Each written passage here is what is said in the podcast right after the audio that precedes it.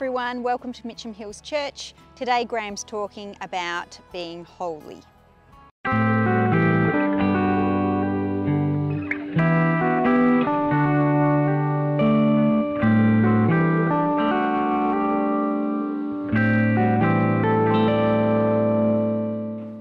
Some years ago when I lived in the country, and I actually lived at Woodner for seven years, I was in the C F S.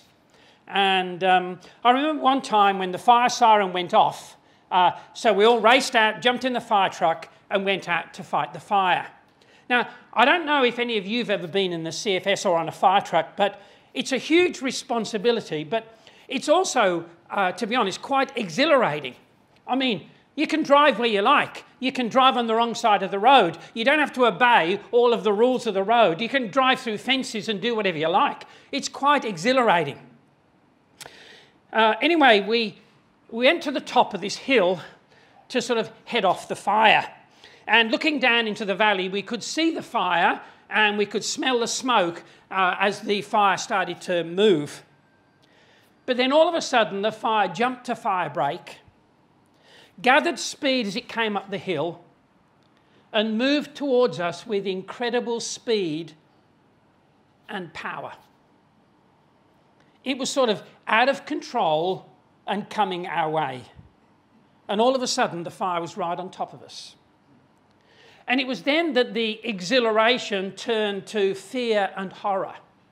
And all we could do as the fire team was sit in the truck, put on the hoses so the water went all over the truck and wait for the fire to go over us. And you know, for a couple of minutes there, none of the crew spoke a word to anybody. It was scary. We'd witnessed the awesome power of the elements right in front of us. In the Bible reading, we heard how Jesus and the disciples are on the Sea of Galilee and this incredible storm comes up. And their lives were in jeopardy and the disciples, some of them seasoned fishermen, were terrified. And all this time, Jesus is in the boat and he's asleep. I mean, talk about a heavy sleeper, for goodness sake. He's out to it. He's asleep with this incredible storm. So the panic-stricken disciples wake Jesus up. And Jesus wakes up and we read, Jesus got up, rebuked the wind and said to the waves, "Quiet, be still." My paraphrase would be, Jesus got up and he said to the wind and the waves, "Shut up, be still." And in a moment, the howling winds and the incredible waves became calm. And this incredible display of power must have sent a shiver through the disciples because instead of giving him a standing ovation, it says the disciples were terrified, asking themselves, "Who is this man?" All of a sudden, the disciples realised they were standing just metres away from somebody who was different.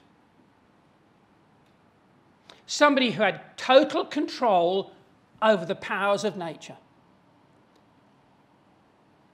And they started to say, "Who is this person?" I mean, they already knew that Jesus was human. He got tired, he got hungry, he got thirsty. But now they knew that Jesus wasn't just a man. He was different. He was in a league of his own.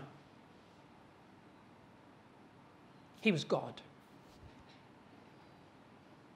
He was powerful, he was awesome, he was God. You know, in this church, we love to talk about the personal nature of God, about how, yes, God is awesome, but how each and every one of us can get to know God in a personal way, and we can actually walk through life hand in hand with God Almighty, who will guide us and help us and be with us every moment of the day. But the truth is, if we're to fully understand who God is, we also have to realise that God, yes, can be our Father and friend, but God is also awesome and powerful and far beyond anything our minds can fully understand. And to help us with this, today I want to look at a particular aspect of this awesomeness of God, and it's the fact that God is holy. What does it actually mean to say God is holy? You know, this year in my journaling, I decided that I would start from Genesis and read straight through the Bible. And I'm just getting up to, I've just got up to Leviticus. And to be honest, if ever you've read uh, the book of Leviticus, it's hard going. It's all about sacrifices and rituals and things like that. And I confess I did skip read uh, a couple of bits of it. But then I came across this verse in Leviticus nineteen. It says, "Be holy, because I, the Lord your God, am holy." What do we mean when we say God is holy? The main idea behind the holiness of God is separation. God is separate from everything that is evil or sinful. And that's good news and bad news. On the positive side, because God is separate from evil, it means that God is totally reliable and honest and truthful in everything he says and everything he does. God's character is flawless. God always keeps his promises. God is holy means God is faithful and trustworthy. But on the negative side, because God is holy, it means God is always separate from things that are evil. And because the reality is we all do things that are bad and fail, God is automatically separate from us. God is perfect. We are not. There's a gap. The second thing I want to say is that sooner or later, every human being on this planet will worship God as a holy God. In Romans chapter one, Paul says that the entire human race can be divided into two groups.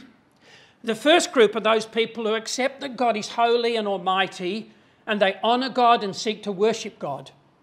But there's another group, and he uses the phrase in Romans one, he says, they exchange the truth for a lie. People know inherently there's a God, but a group of people, they exchange the truth for a lie, and instead of worshipping God, the Creator, they worship created things. And the whole world can be divided into those two groups. And I don't know which group you'd put yourself in right now. But you know what the Bible says? The Bible says at the end of time, at the end of time, every person, every person will bow down and worship a holy and almighty God. Everyone. I've mentioned to some of you before uh, the fact that um, some years ago when Janice and I went overseas, we were upgraded to first class on every trip, uh, all the way from Australia to London. We're upgraded to first class. And you know what I noticed in first class? I mean, these people may have paid three or four times what I'd paid, but they were ordinary. They still had to get up and go to the toilet in the night. They still looked dreadful after a night on a plane. Not quite as dreadful as some of the others, to be honest, but they still looked dreadful. They were just ordinary people. The Bible says that because our God is holy and we're not, when we see God as God really is on the other side of the grave, what will knock us out of the park will be the fact that God is beyond us. It's the otherliness of God. It's the greatness of God. It's the power of God. And the Bible says that at that end of time, when we see God as he really is, we'll bow down and worship him and say, "Holy, holy, holy are you, God." And some people will bow down and worship God as a holy God and a loving Father that they know.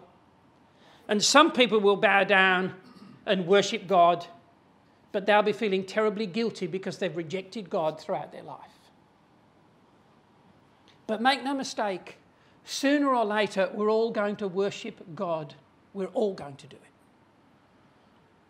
And that should remind us that when we come here on a Sunday morning, we actually first and foremost come to worship.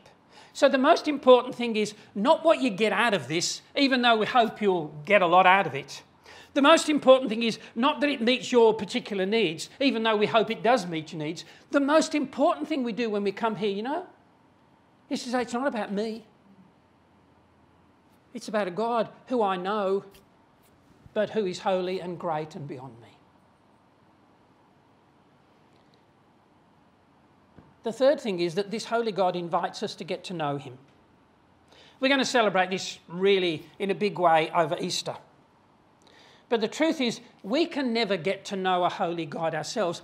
God is holy and we are not. And that's a problem. The Bible puts it like this in First Timothy. God is on one side and all the people on the other side. It's a great picture. It's a picture as if God is over here on a sort of the edge of a cliff, and we're all over here on the other side of the cliff, and there's a hundred metre gap in between. God is on one side and we're on the other, and there's a hundred metre gap. And you know, we can try and reach God, and some really fit people run up to the edge of the cliff and they jump five metres out, but they fall and die. Some people who are not really fit jump two metres out, but they don't make the hundred. And some people who are really unfit just drop over the edge. Some of us may be better than others, but nobody can jump a hundred metre gap and reach out to God. But the incredible good news of Easter is that God loves us so much that God sent Jesus to bridge the gap. The rest of that verse is God is on one side, all the people on the other, and Christ Jesus himself, man, is between them to bring them together. And that's what we celebrate all the time here. God sent Jesus to die for us, primarily to bridge the gap between us and a holy God. And through Jesus Christ, we can be forgiven. We can be seen as pure and holy, and we can come into the presence of God and know God. It's really good news, you know. You don't have to pull your socks up to come to God. You don't have to try harder to come to God. You just accept what God has done for us in Jesus. It's the amazing grace of a holy God. So what should our response be? Let me quickly mention three quick responses. The first thing I think we should do is we should acknowledge that God is holy and we're not holy. We started looking off at that incredible display of power when Jesus calmed the storm. In Luke five, there's another incredible display of power. And this time, Jesus tells Peter to go and fish and brings in this huge haul of fish. A massive miracle. And you know what Peter's response is? Oh, depart from me, for I'm a sinful man. The first thing we should acknowledge and be real about is some of us live better lives than others, but the truth of the matter is God is holy and I am not, and neither are you.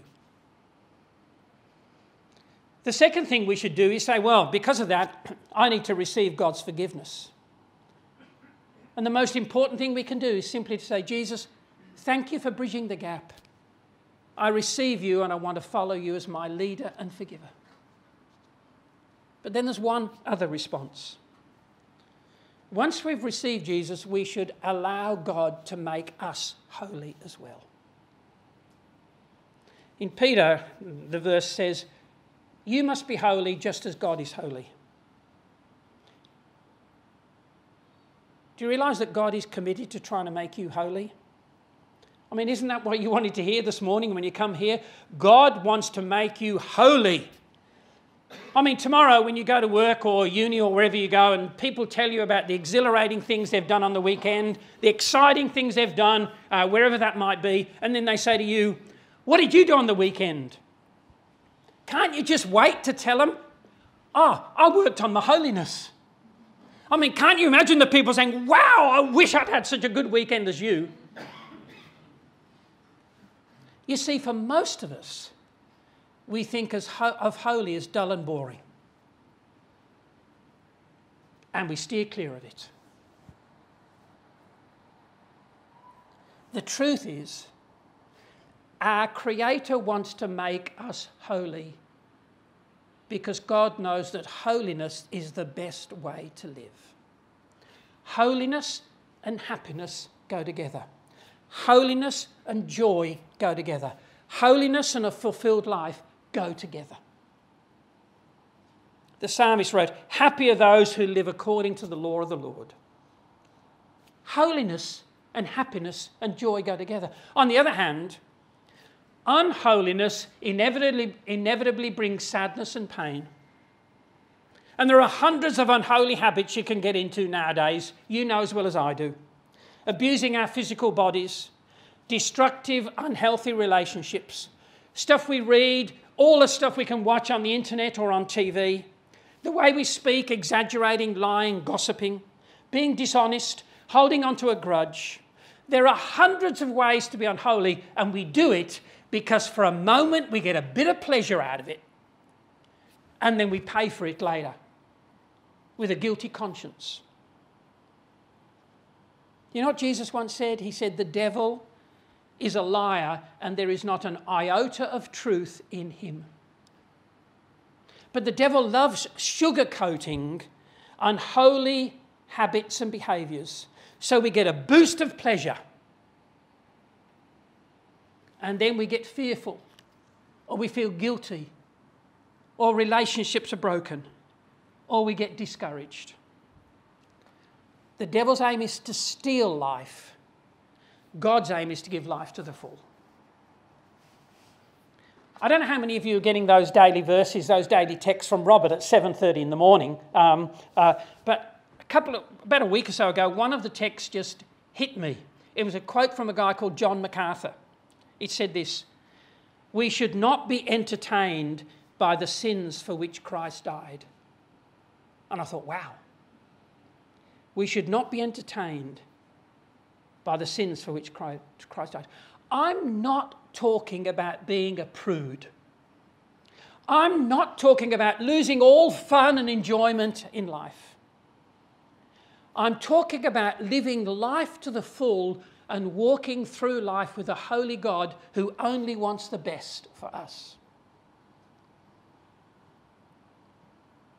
Life in all its fullness comes from a holy life, without debilitating addictions, without the constant threat of a guilty conscience, without abusing the wonderful gift of sex that God has given to us, without unhealthy relationships, without the continual fear that I might be exposed or condemned.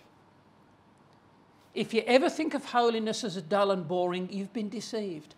Holiness and happiness and joy and fulfillment all comes in a package from a God who loves us beyond anything we can imagine and wants us to live the best life.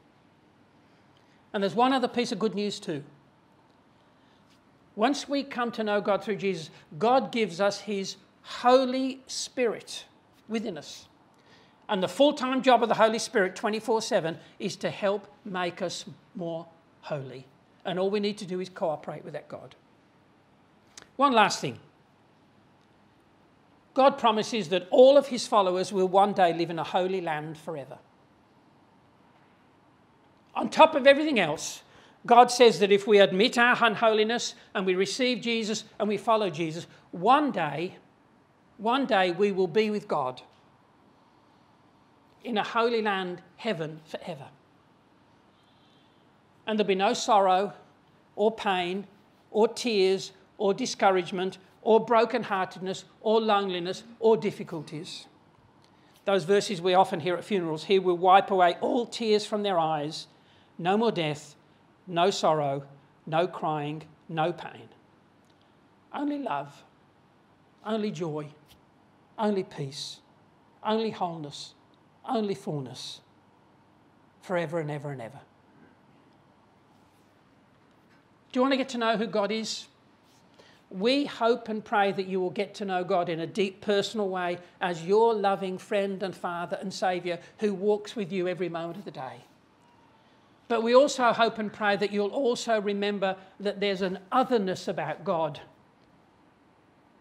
God is holy.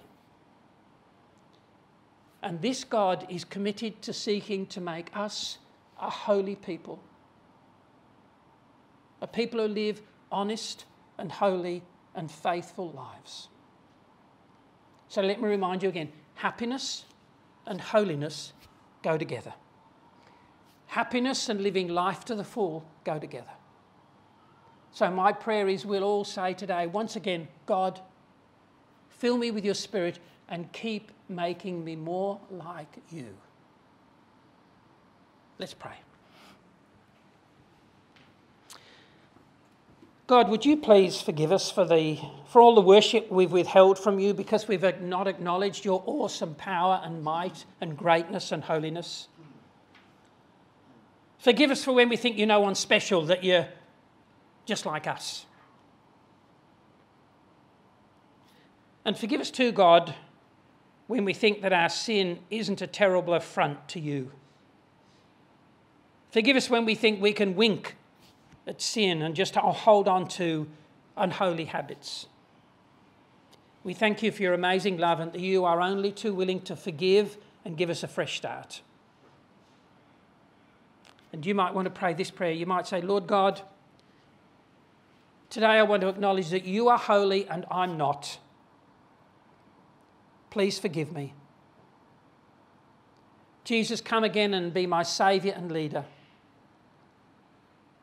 And Jesus, put your spirit within me to make me holy too. Lord God, today I do pray you'd pour your spirit upon us. Convict us of things we need to stop doing. Purify our hearts. Create in us clean new hearts so that we can honour you and so that we can enjoy life to the full with you. In Jesus' name we pray. Amen.